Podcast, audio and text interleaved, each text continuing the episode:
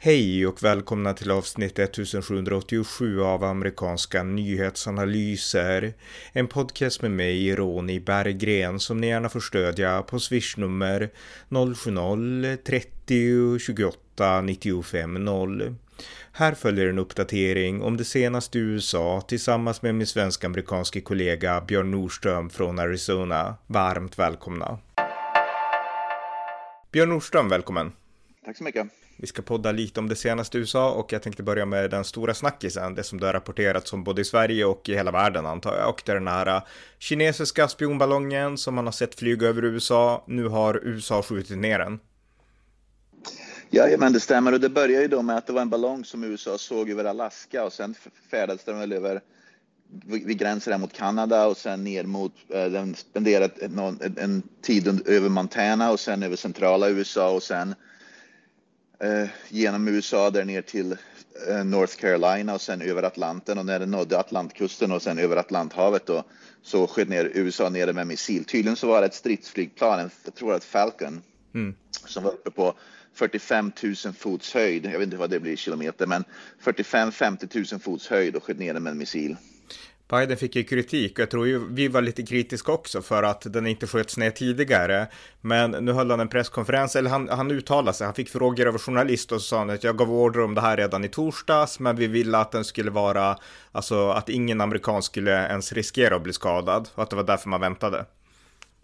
Jo, precis, men så var det någon också såg att det var en kongressman från delstaten Montana som sa att de hade enkelt kunnat skjuta ner den över Montana för att Montana är i princip, det bor ju nästan inte en person där och landområdet är väl lika stort som hela Europa typ. Nej, men det är väl lite överdrag, men över, över, över men, men i alla fall poängen var att han sa att de kunde lätt kunna skjuta ner den över Montana och ingen blir skadad eller dödad där därför att det är så stora landområden som är tomma så att jag tror att Biden verkar dra. Han, han höll faktiskt det här och det här är kritik som Biden har fått läste jag Biden höll det här hemligt i flera dagar. USA visste om den här ballongen i flera dagar, men Biden sa ingenting. Vita huset höll det knäpptyst inför. Det var först när ett flygplan ett, ett vanligt passagerarflygplan på 30 000 fots höjd. Piloten såg tydligen ballongen någonstans långt över och kontaktade då naturligtvis då marktornen och vart det nu var och sa att det var en, en ballong där uppe.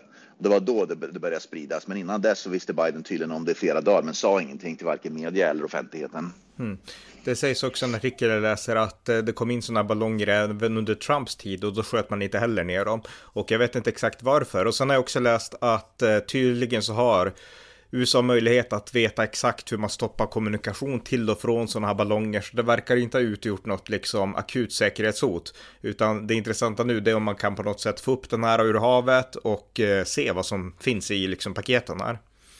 Ja, det har de redan pratat om, Pentagon, och eh, det har de redan pratat om att de, de, är väldigt intresserade av att se vad det var för teknik där, vad det var som, liksom vad den innehåller, så det räknar de med. Det finns en annan varmluft, en, en ballong, en likadan ballong, som tydligen flyger över Latinamerika nu, så, som USA håller koll på och ser vart den är på väg. Mm. Så att det finns ytterligare minst en som är i luften. Ja. Nej, men och alltså- Kina då, för jag tänkte bara nämna Kina då, till att börja med så förnekar Kina att det här var deras ballong och sen så erkände de att det var deras ballong, men då sa de att det var en väderleksrapportsballong som har liksom gått banana som de, de tappar kontrollen över. Så att eh, Kina har ju då uttalat sig med. Jag såg också idag, Kina uttalar sig idag precis på det sättet som amerikanska experter sa att de kommer att uttala sig.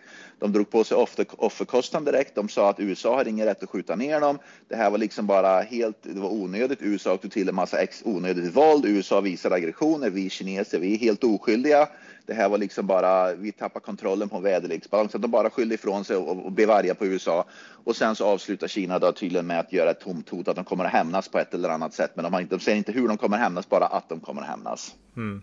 Och det i sig säger ju ganska mycket om ah, vilka, så att de, de bär skuld till det här. Ah, men, men jag undrar vad syftet är, för det har spekulerats i att, alltså att de vill se Alltså vissa har spekulerat i att de vill se vart USA har sina liksom ramper för kärnvapen. Som finns ja, i Montana till exempel. Och sen ja. har det spekulerats i också att man vill bara se alltså, hur USA skulle reagera. Kommer USA precis. skjuta ner eller kommer vara mjuka liksom? Ja, det är precis de sakerna jag har också hört. Jag menar, det här är, jag tror att det här är liksom en mjuk, en mjuk provokation för att liksom testa hur långt gränserna kan dras. Vi vet ju då att Kina i södra, uh, i, South China Sea utan Filippinerna håller Kina på att expandera. Kina expanderar ju då i Afrika. Kina håller ju då på att liksom försöka expandera det här imperialismen då väldigt, väldigt mycket globalt nu och de försöker testa gränserna tror jag. Och jag tror också de försöker testa gränserna nu framförallt under Biden då för att se vart drar Biden sina gränser ungefär? Och det, det är precis som ett litet barn i trotsåldern ungefär. Man testar sina föräldrar då för man vill se var föräldrarna drar gränserna. Det är det Kina gör. Och det är väl ganska strategiskt egentligen att göra så därför att då lär sig både Kina och naturligtvis Ryssland lär sig av det här också, naturligtvis Iran och så vidare. Va? Vad, va, hur mycket kan vi liksom pusha på innan USA drar en gräns? Och det är liksom, så jag tror att det här är, det här är liksom för att testa gränserna om USA hade skickat upp en massa sådana här ballonger över Kina, då hade inte Kina väntat länge med att skjuta ner den. Och de bryr sig inte om sin egen civilbefolkning. De hade ju liksom, om den hade kraschlandat då mitt i, i, i eh, Shanghai till exempel, det hade inte Kines, liksom, Kina brytt sig om egentligen. Va? Så Kina hade ju skjutit ner den här snabbt med, det är ju inget snack om det. Va? Så att, eh, så att ja, Kina hade gjort precis samma sätt fast tidigare. Mm. Och det, det, var bra, alltså det var verkligen bra att det sköts ner. För många misstänkte som sagt att Biden kommer inte att göra det. Och det enda man gjorde innan det var ju att man lät eh, utrikesministern och Anthony Blinken, man lät honom skjuta upp ett planerat besök i Kina i protest mot det här. Ja. Men det hade ju varit alldeles för mjukt så att det var helt rätt att skjuta ner det. Och det var någon som sa att Biden, han fattar alltid rätt beslut, det tar bara lite extra lång tid. ja, precis. Jag såg att det var någon, jag minns inte vem det sa, det kanske var Mike Pence eller om det var någon annan, jag minns inte riktigt, men det var någon som nämnde då på den konservativa sidan, en, en hög politiker, jag minns inte vem det var, som sa att man borde egentligen skicka utrikesministern till Kina och stirra då kineserna i ögonen och sa att det här får ni sluta upp med, punkt slut, det här kommer inte att ske igen. Mm. Med andra ord, ge dem, liksom läxa upp dem verbalt med en tuff attityd. Ja. Ja, verkligen. Det, det, det, många tyckte det på förhand, men det kan man göra i efterhand också, så att eh, det tycker jag också. Mm. Ja. Ja, eh, finns det något mer att säga om det här? Alltså, jag läste också att det, det är typ en, eh, det här lilla paketet som jag berättade om, det är lika tungt som tre bussar tydligen, det som fanns i den här ballongen. Så att det verkar kunna, alltså det verkar bli ett projekt att bära upp det här ur, ur vattnet. Jo, men det tror jag de kommer att fixa på ett eller annat sätt. Det tror jag de har kapacitet till. Och det finns så stort intresse av i USA att få se vad det var för någonting som de hade, för grejer de hade här, så att det är naturligtvis de kommer att göra allt för att kunna ta reda på vad som liksom dra upp det ur havet och sen ta, få se vad det är för något. Det här är liksom ur forskningssynpunkt väldigt intressant. Så min gissning är att, de, att vi inte kommer höra så mycket om det här på en väldigt, väldigt lång tid. Därför att mycket om det här kommer tror jag bli hemligstämplat. Speciellt om det visar sig vara då uh, till exempel då surveillance och sådana här utrustningar som inte hade någonting med då Kinas påstådda väderleksrapportsforskning att göra. Va? Därför att då, om, om det är liksom militära grejer så tror jag man kommer hålla det hemligt för, för allmänheten här i USA därför att det blir för känsligt. Mm. Ja. Eh, ja, vi får se. Det, här, alltså, det kommer att bli en diplomatisk kris också nu med Kina. Det vore intressant att se om de skickar sånt här även över Europa. Hur Europa skulle svara till exempel. Det skulle vara intressant ja. att veta. Eh, finns det mer att säga om just den här incidenten som du kommer på? Ja, ja jag, jag hoppas den här killen Jojje Olsson som är väldigt Kina-experten. Jag är väldigt nyfiken på hur hans, om han kommer att publicera och säga någonting eller hur hans liksom om, och det skulle vara kul om du kunde göra en podd med honom om det här, för jag är nyfiken på hur hans perspektiv på det hela är från ett kinesiskt synhåll. Mm. Så det skulle vara intressant att veta. Ja, men det ska jag fråga. Kanske kan ta upp i en podd. Eh, ska vi gå vidare till några fler ämnen? Ja, jag läste att uh, det här är bara en sak som uh, Arizona var tydligen, där jag bor nu, det är tydligen USAs mest populära delstat att flytta till 2022. Vi pratade om det här förut. Vi återkommer tror jag. Jag ser att det är många i Sverige, eh, jag är med i sådana här Facebookgrupper då som är svenskar i USA och det är många i Sverige som liksom försöker flytta till USA. Och de, de då pratar om vilka delstater de ska flytta till och så vidare. Va? Och eh, vilka som är populära att flytta till. Och, och, och vi, vi pratar ju också om det här. Man ser, man, men nu kommer jag att prata om den statistiken förut, men i alla fall att de här delstaterna, Kalifornien, New York, New Jersey, de här eh, Illinois försvinner människor ifrån och fyller istället upp de här delstaterna Florida, uh, Texas och, uh, och Arizona. Problemet som börjar ske nu på grund av all den här inflyttningen, framför allt från de här, från de här demokratiska delstaterna som folk flyter, fly, flyr ifrån, är att, att, um, att det är det högsta, uh, i Arizona här läste det är det högsta, vad heter det, evictions, människor blir utkastade från lägenheter för att de inte kan, inte kan betala hyran, hyrorna längre för, för hyrorna går upp för mycket. Så problemet är, och det här är ett problem, på grund av att demokraterna missköter sina egna delstater, Kalifornien, New York, Illinois, så, då, så människor tvingas flytta till då, eh, republikanska delstater. Så nu helt plötsligt börjar rep eh, republikanska delstaterna få enorma problem med inflyttningen genom att hyrorna går upp, människor kastas ut, det blir hemlöshet. Så grundproblemet för mycket av det som sker i Arizona med hemlösheten beror på att det är så många som flyttar hit eller flyr från demokratiska delstater. Va? Det är precis det här med att grundproblemet som, som New York City har med att det är så många illegala invandrare där. Det har inte med New York City att göra i grunden, utan det har med Bidens gränsproblem att göra i Mexiko. Så återigen, Biden skapar problem för New York City på grund av svag gränssäkerhet. Demokratiska misskötseln av, av demokratiska delstater skapar problem här i Arizona, i den kommunen som jag bor i. Mm. Hemlösheten ökar därför att rika människor kommer från, flyr från de delstaterna, köper hem och hyr lägenheter här och, så, och, så liksom, och de som, inte, som, som bott här hela sitt liv, de, de tvingas bo på gatan för att de inte längre, längre råd att bo här. Så Demokraterna skapar så jäkla mycket problem i republikanska delstater på grund av hur de missköter sina egna delstater. Mm. Det är det jag tänkte komma till. Just det, just det. Mm. Ja, något mer? Uh, ja, um, det, jag såg en, en, en um, opinionsundersökning i alla fall.